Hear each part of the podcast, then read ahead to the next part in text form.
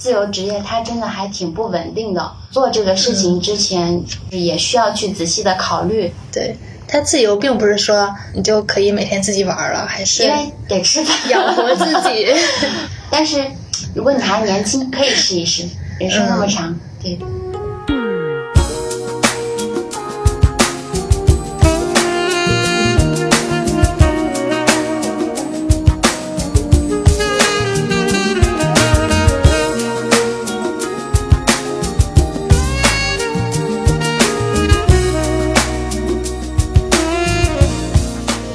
听众朋友们，大家好，欢迎收听摘星，我是拉芳，我是阿拉，欢迎一下我们这期的嘉宾，噔噔噔，和 大家介绍一下你自己吧。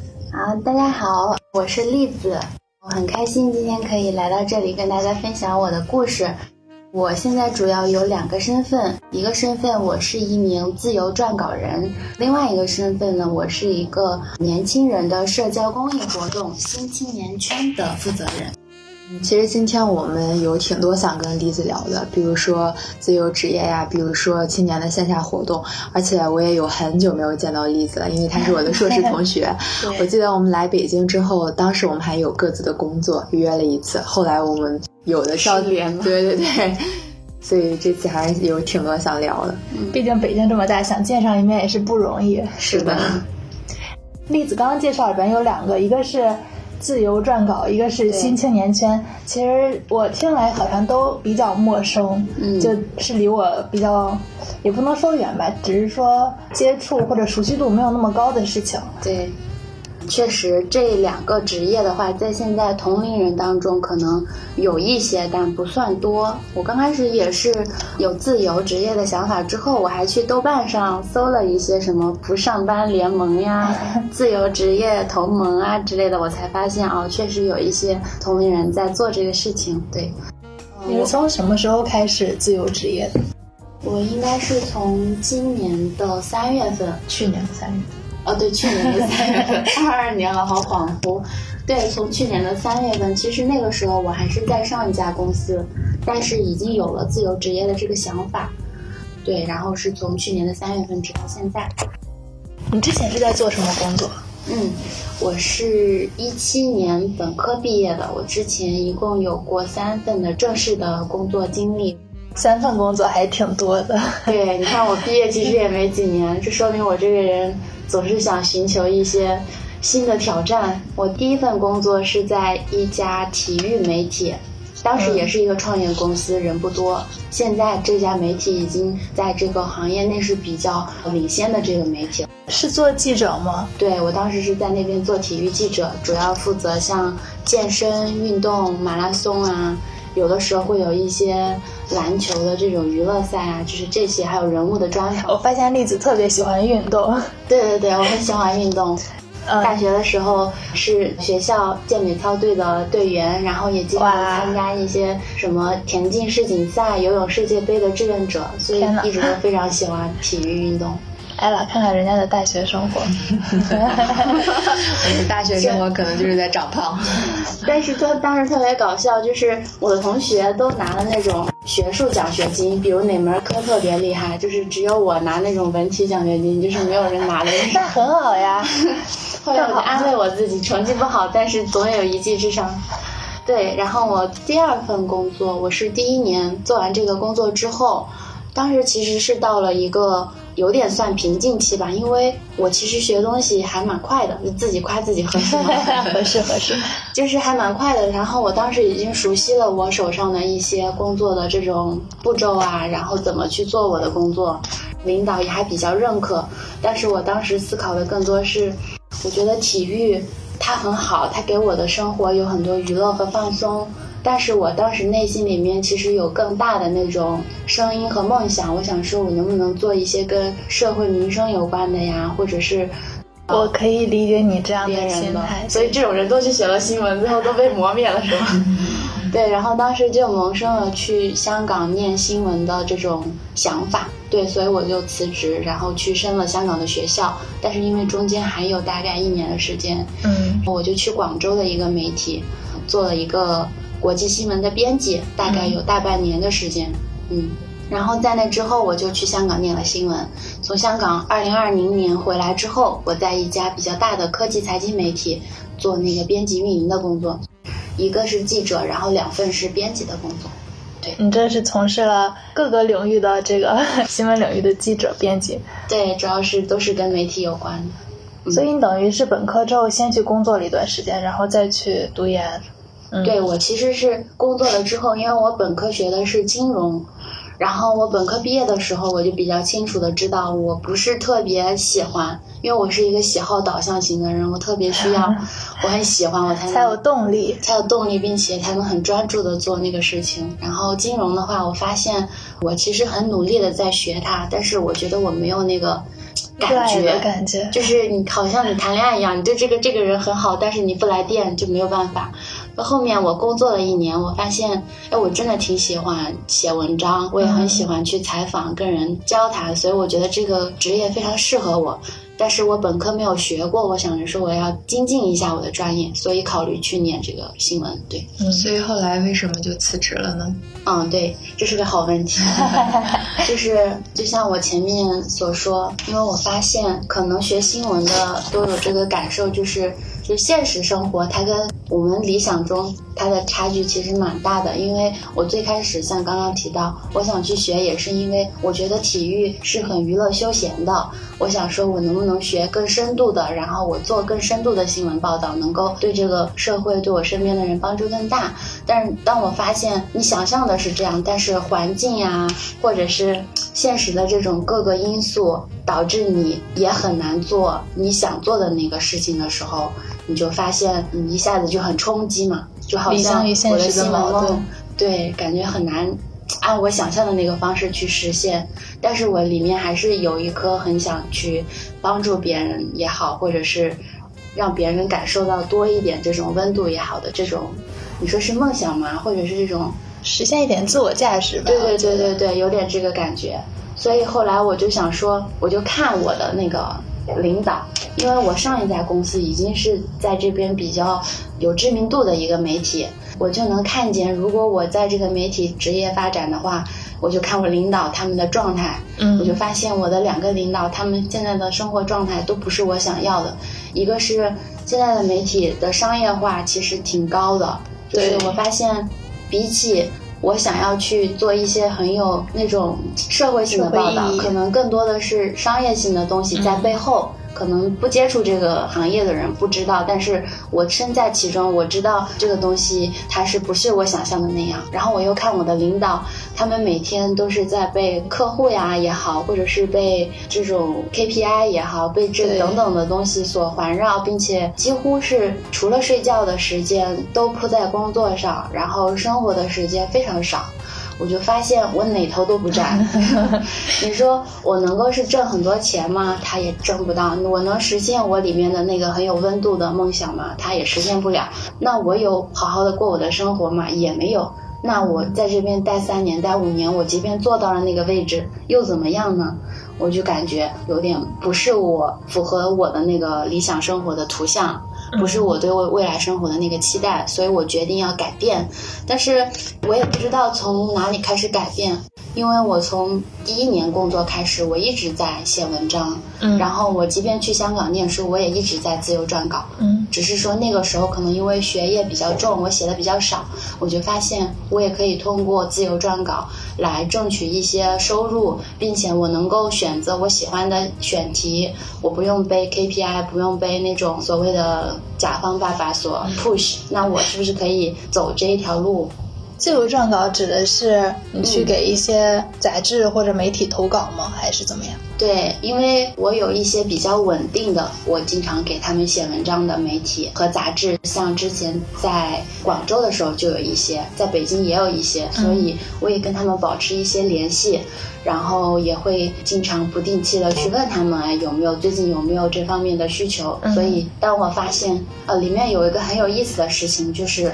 我在从香港毕业的时候，我当时想在广州定居，所以我想在广州找一家公司上班，我就投了一家我非常喜欢的媒体。嗯，我写了大概二十封邮件，因为那阵赶上毕业，然后投了之后就没有回音。嗯，但是那家媒体我非常喜欢，我是一个很有执念的人，我就一直给那个主编写邮件，各种的展示我自己的优点或者是我的想法，但是没有回音。我后来通过我的一个朋友，他在里面工作，我问他就是怎么回事嘛？他就说当时就赶上毕业季，他们每天都能收到八百份简历，所以能够看到其中某一个人的，确实有的时候也是运气啊什么之类的。但是很巧的是，过了半年之后，在我准备自由职业的时候，我没有去主动联系他们。嗯。但是他们里面有一个编辑，就很突然有一天给我发邮件，说那个呃，栗子同学，你最近有没有时间？我们这边有一个选题，你想不想试一下？然后我当时觉得很诧异，对，为什么突然就为什么？对，我后来也不知道，我直到现在也不知道。突然翻到了半年前的未读，可能是我猜想，可能没有一个人会每天给他写写二十多天，所以他把我标记了吗？我不知道，因为我也发了很多我的作品给他们，当时对，所以我很感恩当时因为这个联系，他又让我开始给他们写稿，所以直到现在。我们都是比较稳定的合作关系，每个月我大概会给他们写两到三篇的这个文章，而且他们不是商业媒体，他们是杂志，也是有很多那种人文历史呀、社会文化呀，然后加上科技新知这种选题，所以我不用考虑我要顾谁的这种利益，对，所以我就可以写我比较想写的。嗯，所以你最开始的时候还是通过这种海投，或者是选择一些比较喜欢的杂志、报社之类的去投你的作品。对对对，最开始找工作的阶段确实是，特别是从我工作一年之后，我从香港再回来的时候，我的目标非常明确，就是我知道我想要去怎么样的媒体，所以我只投那一类的。对，所以可能就是坚持吧，所以坚持我觉得是挺好的。然后就到现在，我都是给他们写。那除了就是自由撰稿，你做那个社群，比如说新青年圈是怎么一回事呢？那个是我也是自己感同身受吧。我发现，不管是我在广州那一家媒体，还是在我上一家公司，而且包括我身边很多朋友，包括我的室友，我发现我们同龄人，特别在北京，大家都处在一个状态是，好像就是很忙，工作也是在加班，经常会感到焦虑不安。要不就是空虚，就是感觉大家都很疲惫。是谁监视了我的生活？对，然后我心里很难受，因为我很喜欢把快乐，我是希望能够温暖别人的那种性格。但是也不是说我觉得我有多么好，我要这么做，而是我觉得我想这样，所以我就发现。我能不能办一个活动，能够把一些很有温暖，然后很有帮助的东西，嗯，或者是大家能在这里交朋友、轻松一下也好，就是不要每天那么压抑嘛，嗯。所以我当时想着，我要办一个公益活动，嗯，然后同时是那种年轻人的，就是年龄也会有一些限制，然后让大家有一个社交，有一个这种放松的平台。所以当时考虑就做新青年圈，那它具体的形式就是我们每隔周六会有一期线下的活动，主要比较涉及像职场的脱口秀，因为大家现在脱口秀很火嘛，或者是音乐活动 live house，或者是那种一起看电影。要不就是我们去户外野餐，或者是爬山，像这几类活动，我们比较有特点的就是，比如说像脱口秀或者是音乐 live house，都不是哪个大咖来，我们都是就是你跟我普通人，然后你讲你平常，因为很多就是段子手就来自于我们 段子手在身边，就在身边，对，所以其实我发现很多朋友他是有这个天赋的，所以我们就会给他提供这个平台。嗯，但是像这个在最开始起步。的时候应该还是挺难的吧，就是你去找人，包括找愿意分享或者说有这方面才艺的人。对对对，就不是特别容易，所以一般我就是从身边的人下手。就 是我发现每 每一个人都有他的优点，你比如说 Ella，她其实挺会分享的，并且她很会跟人聊天提问，因为记者出身嘛。然后我今天发现拉芳你也是，就是面带微笑，很温柔，也是很会聊天。像这种我有可能就会拉过来我们这边，比如我们下一次有。有这种观影活动或者是分享活动的时候，你们就特别适合做小组长，因为就不会让气氛尴尬。看电影，请叫我。对，看电影，因为因为我们那个观影结束之后会有半个小时讨论的时间，嗯，是关于看这个电影的感受嘛？对，结合你的生活或者你的一些想法，然后就会分小组，每个小组会有一个小组长。每周六，你们这个频率好频繁呀！隔周六，哦，隔周六。赶上十一月的时候，疫情比较严重的时候，就会减少频率，甚至会停一下。嗯，对，所以基本上是这些方式来办我们的活动。你大概坚持多久了？从去年的三月一直到现在，然后我们一共办了线下活动，大概是有十五到二十期，具体有点不记得，十五到二十期。然后线上我们有很多视频，我们在视频号和 B 站上都有发我们的这个视频。嗯。然后我们也做过那种像在一些特别的节期，我们也会专门去一些朋友的工作的地方或者他家里去录制一些那种呃视频，然后剪辑成合集，在线上去做这种推送。所以有一些这样的，我们也做了周边，新青年圈的帆布包，还有马克杯。然后很多朋友都很喜欢，搞得很全面。对，但是现在还没有开始售卖。对，因为我们也是一个公益活动嘛，所以我们的门票一般很便宜，就只是摊一下场地和零食饮料。嗯，所以一点都不盈利。对。那做这个有什么很难的事？我？就觉得说，要不然别做了。哦，难的事真的太多了。第一个就是没有团队，就是我是一个人在做。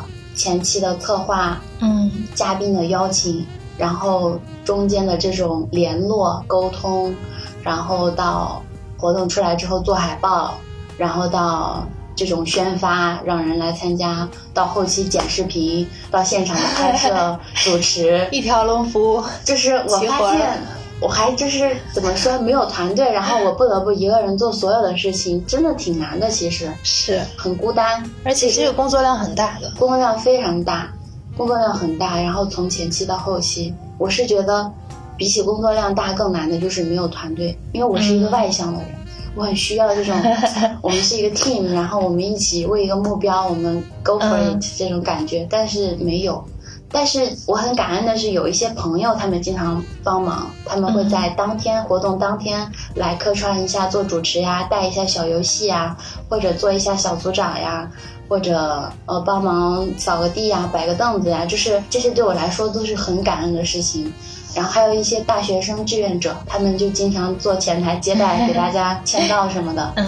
都是很义务的为爱发电，所以虽然前期后期没有人帮忙，但是当天有很多人帮忙，我也觉得挺感恩的。像这些志愿者呀，还有来帮忙的这些，你是怎么联系到他们？其实我本身是一个很爱交朋友的人，所以有很多都是我会跟朋友宣传我的活动，PR 一下，我我自己弄了一个什么活动，然后他是为了什么出发点，然后我准备怎么弄他，然后你有没有兴趣过来帮个忙什么的。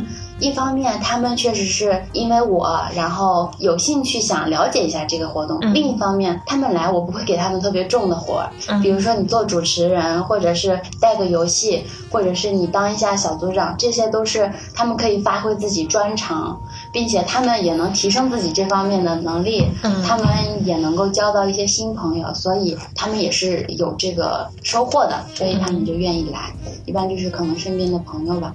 第一个挑战可能没有团队，第二个就是没有资金的支持，因为我是花了我一半，除了自由撰稿的时间，另外一半都是在做这个事情，但是我没有那种，呃，有有少量的一些朋友会投资这个活动，他也不是投资吧，他就是那种。因为我比如说这场活动的零食饮料我包了，然后或者说说这场活动的什么结束之后，如果哪些朋友他们要吃饭，这个餐饮费我来支持一下，但是没有那种固定的说很稳定的或者是很够量的这种资金支持是没有的，所以我单纯的为爱发电也是很不容易的。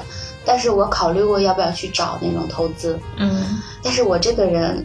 我发现我不适合，就是因为我本来也很累了，很多活动。如果我要再去找投资，我一个人没办法做所有的事情。嗯，而且，嗯，又回到那个话题，我没有团队，就是死循环了。第三个挺难受的是心理上的那个更难受，就是因为我发现我有一段时间可能是三个月之前，我还去看了那个心理医生，我还被测出来有那个中度抑郁。你吗？对，中度不是重度，就还不用到吃药的那个程度。那段时间真的就是我觉得我单枪匹马，我在做这些事情，我也不知道我做的怎么样，也没有领导给我反馈，我也不知道我从哪开始进步一下，我也不知道我这个做的好还是不好。当然，来参加的朋友体验都是还不错的。嗯，就是我发现我跟个无头苍蝇一样，就是不知道该往哪儿盯，不知道该往哪儿看。对，没有人会来指点一下，或者你写个东西，没有人会来评价一下。对，包括我做自由撰稿也是，因为以前在公司你有主编，你这个写不好打回来你改，对吧？对，他会提很多反馈意见给你。我知道，我虽然改的过程。就是写稿一时爽，改稿火 改的过程很难受，但是我知道我在进步。但现在自由撰稿一般就是两种情况，一种情况就是不会怎么改，你写完它差不多可以就发，因为写了这么多年，基本上的那些其实是没什么问题的。但是你说从技术水平上，你需要更专业的人指导你吗？这是第一种情况，就是直接发；第二种情况就是。他们就自己改了，就是也不会说你怎么样改，不会联络你改。对对，他们自己改了，改了发了。我一看这稿子是我写的吗？就也有这种感受，所以我就发现，两头我都感觉处在一种我用尽了我全身的力气，但是我不知道我在哪儿，就是那种感受。那你打算今年搞一个团队吗？嗯，这也是我最近还没有得出答案的一个问题，就是比如说。我其实是很喜欢自由职业这种生活方式的，我不再受加班的约束，然后我也是比较自律的那种性格，我可以就是，虽然偶尔也会因为疲惫或者状态不好而偷懒或者是拖延，但是那种情况不多，因为我是一个很自我要求的人，我基本上都能在截止日期之前把那个任务都完成。Deadline 是第一生产力。对对对，第一生产力，但是呢。我发现它第一还是不稳定嘛，你看我的经济收入也是不稳定的，是，我的效益也是不稳定的，嗯，所以我就觉得这个不稳定很影响我的这种发挥。第二就是刚刚提到了有那么多的挑战，在我这个问题是我很喜欢自由职业这种生活方式，但是我不知道说我要不要继续，我继续的话我应该怎么解决我面前的这几个问题？第一找团队。我没有钱，我没法去找团队，那就问题了，我要去找钱。我没有团队，我怎么找钱？就是我可以拿着项目去找钱，但是我觉得我的性格和我的长处不在这儿。我不是一个特别适合或者特别擅长商务谈判的这种人，我也不是特别会包装我的东西，然后把它说的它能够怎么样赢，因为是一个公益活动。哦，对了，我之前去注册公司的时候。那个老师就一直跟我说，你要把它包装再包装，一定要让它有利可图，不然那个是不会给你批准的。我就费了我很大的劲，我也没有怎么包装它，但是就是因为那个老师人很好，看我很用心，所以勉强给我通过了。注册公司是就是注册了一个一个人的公司吗？他是这样的，因为国家现在有政策，好像我是通过我的一个朋友知道的，在咱们这边有一个什么创业园，他们是可以让嗯有留学经历的这种学生享受免费注册公司两年的这个优惠，所以当时也是通过那个朋友去做了这个事情，然后就注册了一个公司，就是专门来做这个公益活动的公司。对，那两年之后呢？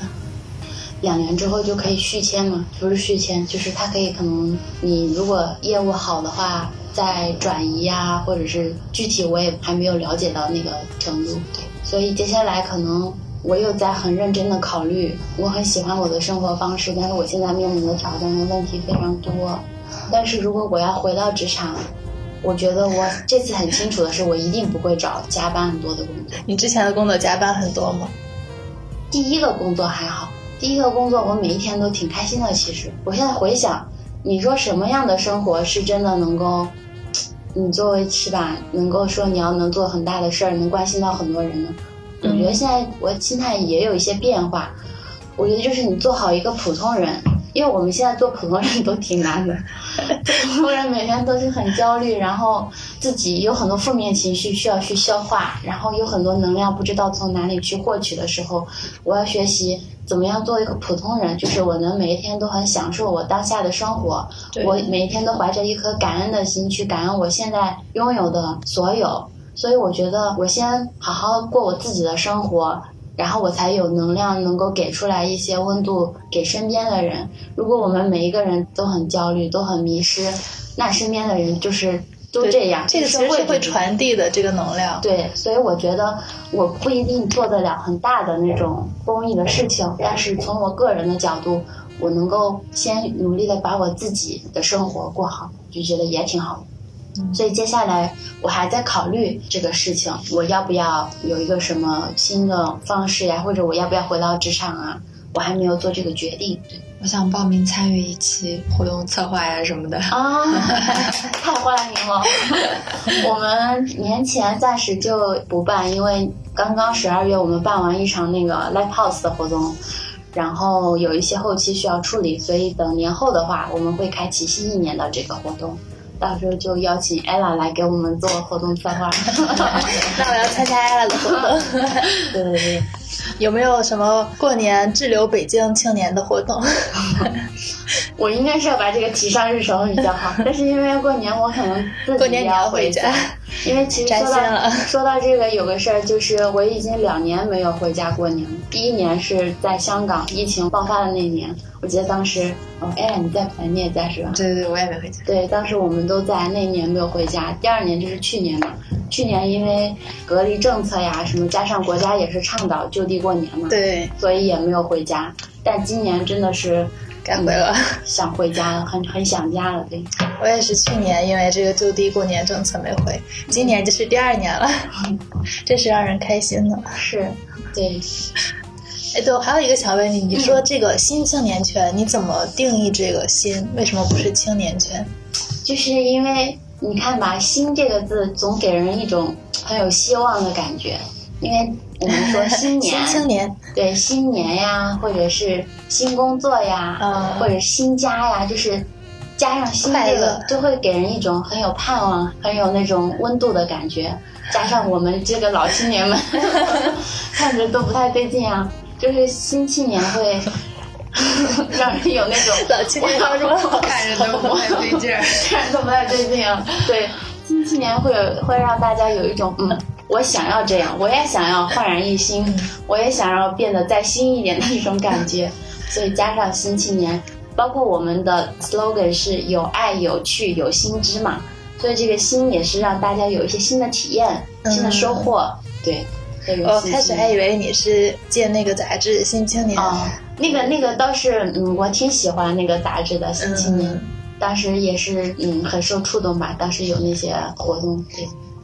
那你觉得作为一个当代青年，最好的一种品质，或者是性格或者习惯是什么呢？就你个人而言，我个人而言啊，我觉得对我来说吧，我也不知道，因为毕竟每个人性格、生活方式、价值观都不太一样。嗯，就我个人来说，我觉得就是很真实的面对自己，面对生活，然后接纳自己，接纳生活，并且怀一颗感恩、很知足的心。嗯，常常去发现生活当中很美好的一些事情，并且能够让自己不被环境的一些价值观呀、声音所影响，然后去听自己心里面真正的那个声音，去过一种属于自己的生活方式，然后我觉得就挺好的。但其实这个挺难的，因为你在这个社会很难不受到外界的声音、评价之类的。说到这个，我今年有一个非常非常感恩的事情，就是。因为我从小是那种很乖的学生嘛，然后我从小也是相对来说可能成绩会好一点啊。然后我有一个哥哥，我的哥哥成绩很差，所以我一直从我家人那里收到的反馈，给我的感觉，因为我成绩好啊，表现好啊，我的父母才爱我。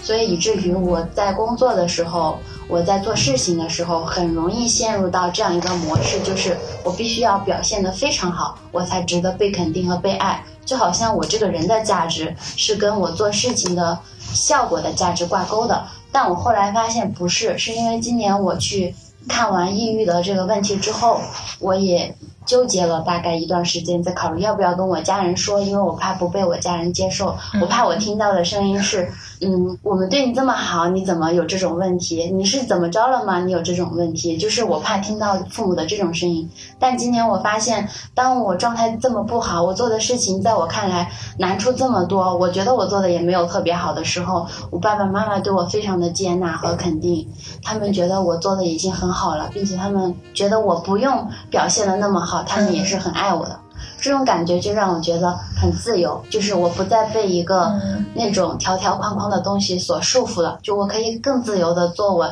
心里面真正想做的事情。这种感觉我是非常感恩的。包括今年我也认识了我现在的男朋友嘛，其实我们认识已经四年了，直到今年是通过我们一起玩飞盘这个运动，然后我们有更多的接触和了解。我就发现他在我状态非常不好的时候，他也对我很接纳和鼓励。我就发现我可以很有安全感。对，一方面是安全感，另一方面我觉得我可以不像这个社会所定义的那种好那样好。但是他们仅仅因为我是我，我做了我应该做的，而接纳和爱我和鼓励我。我觉得这是我今年最大的收获。哇，对。对，我觉得家人还有爱人，就是永远会给你很大很好的那种能量力的。是的，对。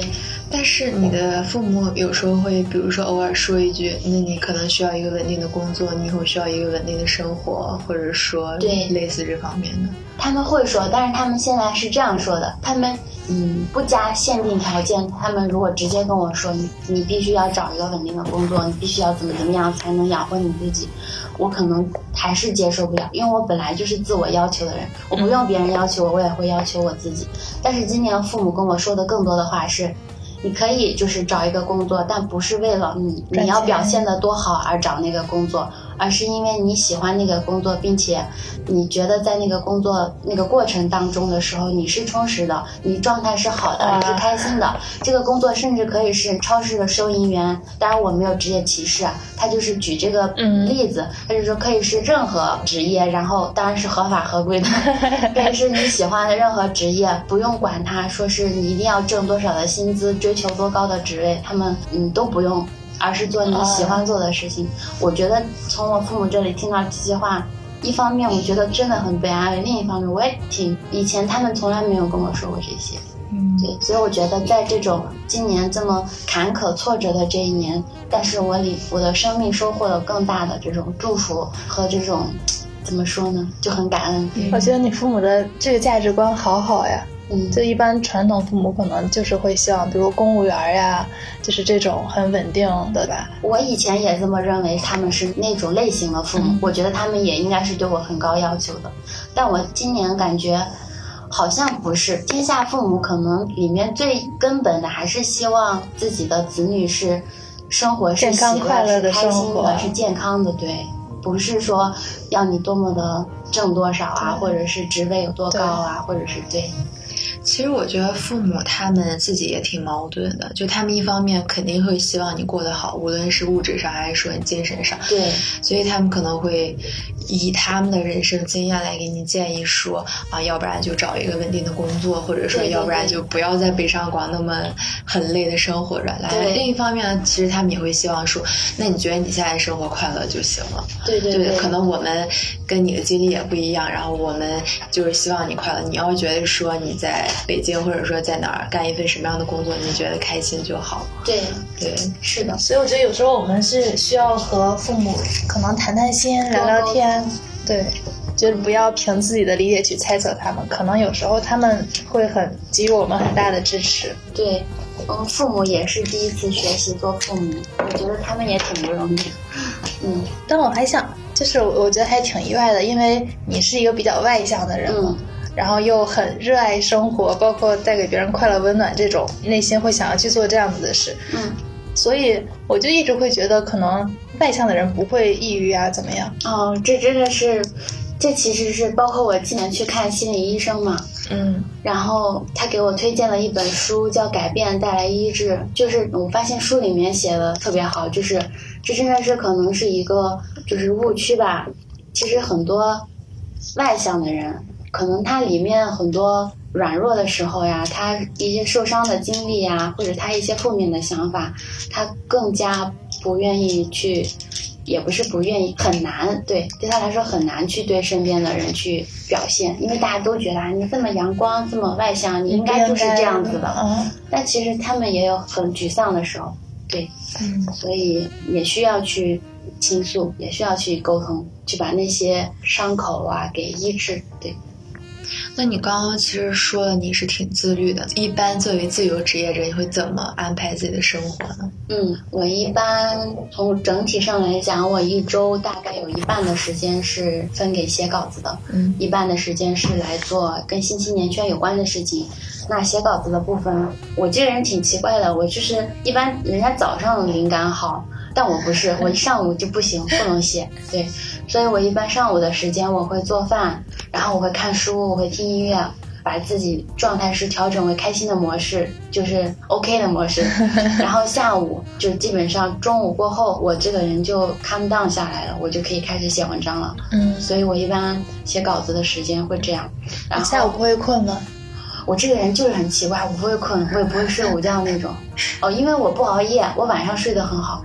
哦，对我一般十点半就会上床，十一点百分之八十的时间，我十一点肯定就已经睡着了。我发现一个规律，不知道是不是规律，我发现自律的人都睡得特别早，比如艾拉还有栗子，我九点半就睡了，太可怕了。就是我，就是我身边的年轻人真的没有睡这么早的，是因为我这个人特别养生，实不相瞒。我就觉得健康，我一健康我就开心了。我熬夜的时候，我第二天整个人容易，就是那段时间就可能容易易怒什么的，或者很烦躁。我觉得那样对我来说不健康、不养生，所以就让自己操练早睡。对，所以大概写稿子的时间会这么安排。然后新青年圈那一半的时间，我一般如果是要前期啊，就是如果我要准备办活动了，那我就会去策划，然后会去跟嘉宾去联络。然后也会去做海报，做一些很多前期的准备工作。然后如果是后期的话，我就会剪视频什么的。但是我一般早上九点半开始工作，下午的话可能不一定，有的时候挺早的，有的时候可能我四点我就不弄了。但是有的时候可能我到九点还在弄，会看根据个人的状态而变化。整体上我还是比较规律的那种。其他的时间我就会去跟朋友见面。然后去跟朋友吃饭，有一些很精心的时刻，然后出去玩啊什么的。周末非常固定，就是飞盘。今年飞盘也挺火，其实我玩飞盘已经好几年了，我非常喜欢这项运动，因为它是男女可以一起团队工作，团队的去 teamwork 嘛。给我们简单介绍一下这个到底是怎么玩的？这两年真的听好多人说到飞盘运动。对，飞盘其实它挺像，就是它的赛制跟足球挺像的，就是你通过不断的给队友传盘，使那个飞盘抵达得分区，然后你就得分了。但是这个因为飞盘它没有太多的肢体接触，它都是比较传过来传过去，远距离。对，远距离的，所以可以是男队员跟女队员可以一起去玩的这个运动。它是一个很好的社交团建，包括建立团队精神的这种运动，并且因为如果你工作平常都很忙，你总是在室内待着，你总是坐着，这种飞盘它又可以让你很解压，然后你又很放松，其实出汗你过程你也很开心嘛，而且你的身体状态也会越来越好，所以我觉得它是一个真的是很棒的一个运动。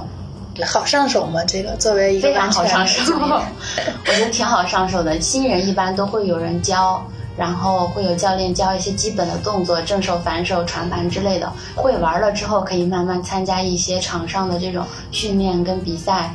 玩着玩着就会了，非常好上手。跟大家说一下，一会儿录完这期节目，栗子就要去打一个飞盘比赛。是的，而且我现在我也觉得挺神奇的。我最开始可能三四年之前接触飞盘的时候，我只是觉得它好玩，因为一些运动都想尝试一下嘛。然后我玩的也很差，其实刚开始我就觉得我扔一下就行了。度过那个运动的时间。但现在不是，我们是从今年开始有那种比较体系化的训练，我们还有教练，然后我们明年甚至要准备去参加北京的那个 B 级联赛。哇，对我来说真的是一个挺大的突破，而且这是意想不到的。我现在都算是我们队的主力了呢，女生里面，就我感觉挺感恩的吧，我觉得挺开心的。作为一个每天工作日要上满八个小时的人，我听着你这个生活节奏还是非常的羡慕。所以你觉得是不是只有一个非常自律的人才能够做自由职业者？我觉得肯定不是绝对的这个答案。现在觉得人是会变化的，当然从理性上来讲，一定是自律的人更适合自由职业，因为就是自由职业为什么就是自由嘛，你就没人管你了，你得自己去安排你的时间、你的生活、你的精力。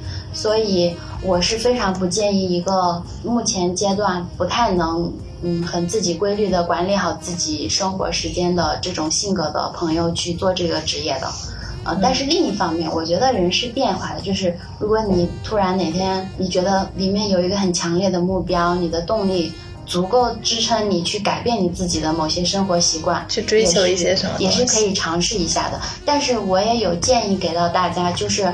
自由职业它真的还挺不稳定的，做这个事情之前，就是也需要去仔细的考虑，你自由之后你要做什么工作，你怎么样赚取你每个月很稳定、足够你用的那些生活收入，然后你要不要考虑有存款，你要不要考虑在哪里定居啊什么，也可以想清楚、想明白了，然后再去做这个事情。但是如果你还年轻，可以试一试，人生那么长，对，对。他自由并不是说你就可以每天自己玩了，还是因为得吃饭养活自己。对，因为得吃饭。然后北京，你看你要租房、要生活、要社交，都需要用钱。对。哎，我想问你，像就像新青年圈这个是一个比较公益性质的，对，是什么让你能坚持做一个没有什么经济盈利性的这个事情这么久？嗯，这也是个好问题。可能我心里面有一种力量，就是我一直都不是金钱优先的那种性格或者那种体质，就是我也不是说别人追求物质是不好的，而是每个人的追求确实是不一样。我确实是比较喜欢做这些事情。然后我也不是金钱导向的，包括我在找工作的时候也不是这样，所以钱它不是特别能够阻拦我做一个决定或者做一个事情的这个理由。那为什么是公益呢？就是因为，当然，其实更好的模式是这个东西能够自负盈亏，就是我也让它盈利，它能 cover 我的收入，它也能让这个东西运转起来。嗯，但是我是能力有限的，我只能说，在这个事情上，我没有办法让它。目前阶段，我很难靠着我一个人的力量，让他能够既能自负盈亏，又能有收入，这是一方面。然后为什么坚持了这么久呢？是因为我还挺享受的，就是我做这个事情的过程，我是挺享受的，就是我很喜欢每次来的时候有新朋友，我也很喜欢大家来的时候可能是一脸错愕，一脸迷茫，但是走的时候是面带微笑，甚至是哈哈大笑，我觉得那个过程很开心。然后很多人在这里认识了很多好朋友，我也很开心。我觉得是能够坚持到现在的一些原因。那就是你现在做自由职业，其实咱们人生还长，可能时不时会有焦虑。就比如说我们的职业发展、我们的金钱收入，包括我们自己做项目，它会不会有一天就真的自负盈亏了？就这些焦虑，很多未知。对这些焦虑，你一般会怎么处理呢？我觉得焦虑是一个情绪。就是焦虑，它解决不了我眼下的问题。嗯，所以既然是情绪的问题，我现在会用一些方式去处理它。就比如，我会在我特别焦虑的时候，因为我是外向的人嘛，我在我特别焦虑的时候，我就需要充电。这个时候，我不会一个人待着，我可能会去跟我很好的朋友聊一聊啊，就是诉说一下我心里面的感受啊。对，或者是我会去运动，我已经跑步有四五年了。我会去跑步，因为有的时候一运动完出出汗，我发现也不是什么那个而且运动好像确实会什么分泌一种会让你心情好的物质呀。对对对对对，它对身体也是好。然后或者我会跟我家人视频、打打电话、聊聊天。当我情绪稳定下来的时候，我再去思考这些问题，我里面可能不是焦虑，而是我会想，这是我面对的问题，我需要去解决它。我可以怎么解决？Plan A 是什么？Plan B 是什么？Plan C 是什么？嗯。然后我要怎么选？哪个选？因为我需要去对我的选择来负责任。我现在有一个感受是，其实怎么选都可以。你也可以选择继续这个公益活动，嗯，自由职业的生活。你也可以选择回到职场，只是说你在做完那个选择之后，嗯，有没有学会一种技能，是你在任何样的环境里面，你都能保持一颗。乐观的，里面有盼望的这种心，这个挺重要的。是因为你不管怎么选，你人生怎么活，都会遇到挫折，对，所以解决问题的态度跟能力可能更重要吧。就我平时跟身边朋友聊天。也会有很多人就是想要自己搞创业呀，或者最近工作不顺，什么被 boss 骂的要死，就很想辞职。对很大一部分人来说是会有一些内心的追求，但是又觉得现在我这份工作哦还不错，工资也还行，可以接受。嗯，就是选什么都行的这种情况下，不知道该要怎么去做这个决定。嗯，那你会建议这类的人去追求一下自己的那个梦想，还是说去做现在的这样的职业？嗯。我觉得，就创业这个事情来讲，它一定不是一个解决方案，一定不是说你现在的工作，你觉得你干不下去了，你觉得老板你对付不了了，或者你觉得你太不爽，所以你要去创业，因为创业只会面临更多的更难对难题，它一定不是拍脑门儿，然后我要自己当老板，我要自己干的一个决定，一定不是的。嗯，所以创业是一个，其实是你需要先把你本职工作做 OK 了。然后你能够 handle 你现在的境况，你心里面是很 peace 的那个状态，你再去很理性的分析，你要在你的喜好选择上去创业，我觉得这个出发点是更好、更合宜的。那另外一个像你刚刚说的那个，关于他其实哪个选择好像也都行，要不要去创业？对，我觉得可能就再缓一缓，因为创业是一个需要。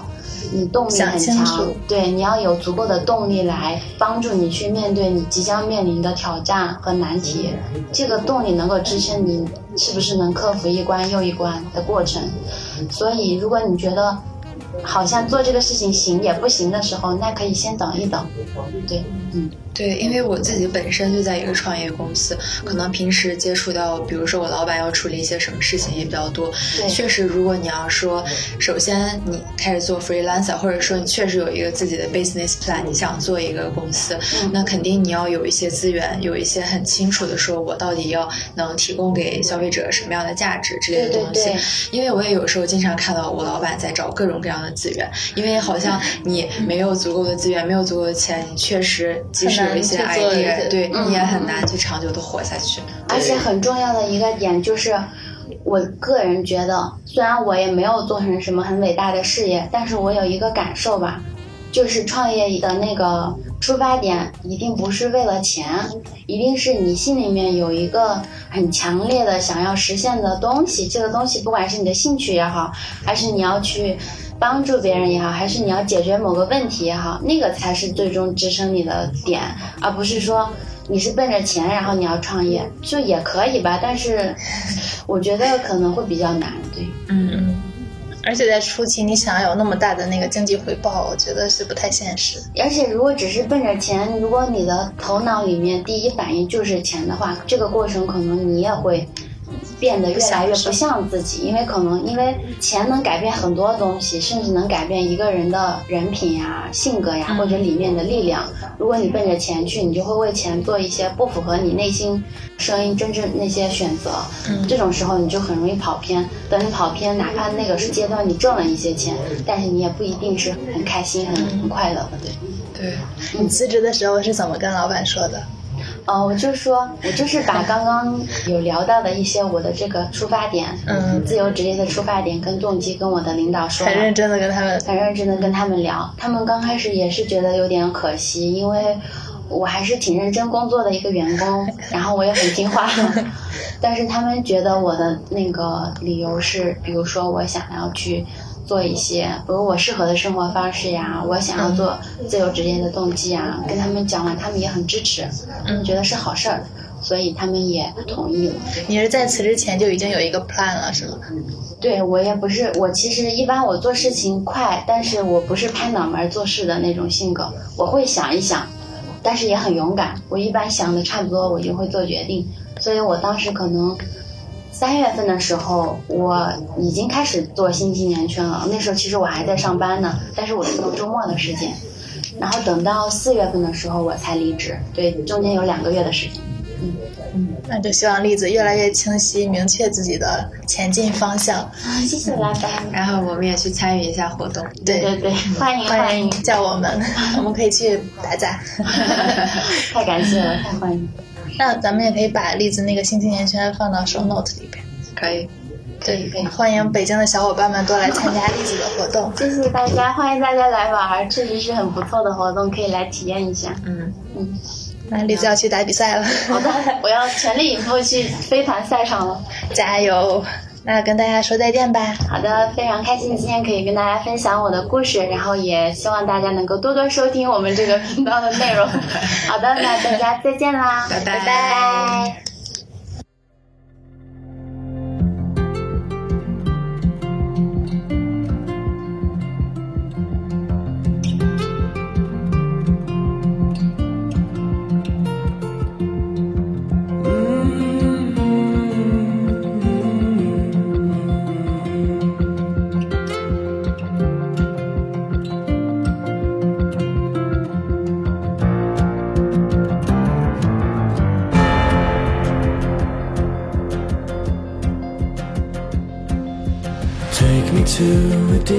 Place where love is not illusion based and fear is just a word they can't define. Where I've heard hope and happiness are found in every beating chest. Cause all those hearts are more or less inclined to give it all away without fear of what's to break the answer that we never seem to find. The hand we always take disintegrates without a trace, and we're the ones they've always left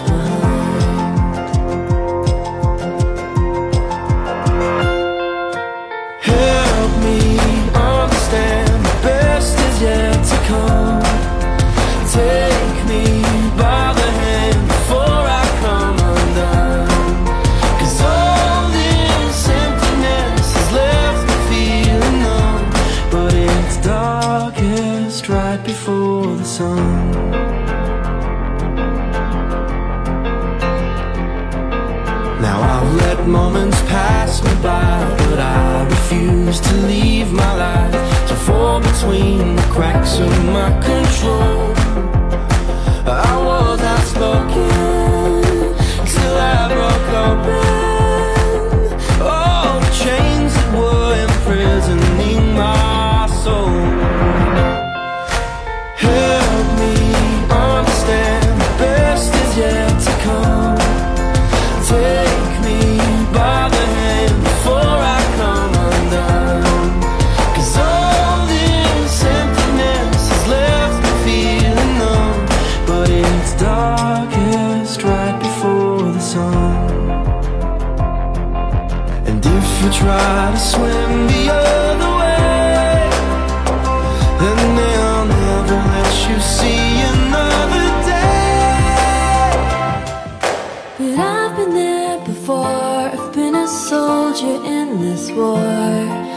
Take it in your stride, you might just see the other side. Just breathe, breathe. Cause everything you see is just a stone's throw away. Help me understand the best is yet to come. Take me by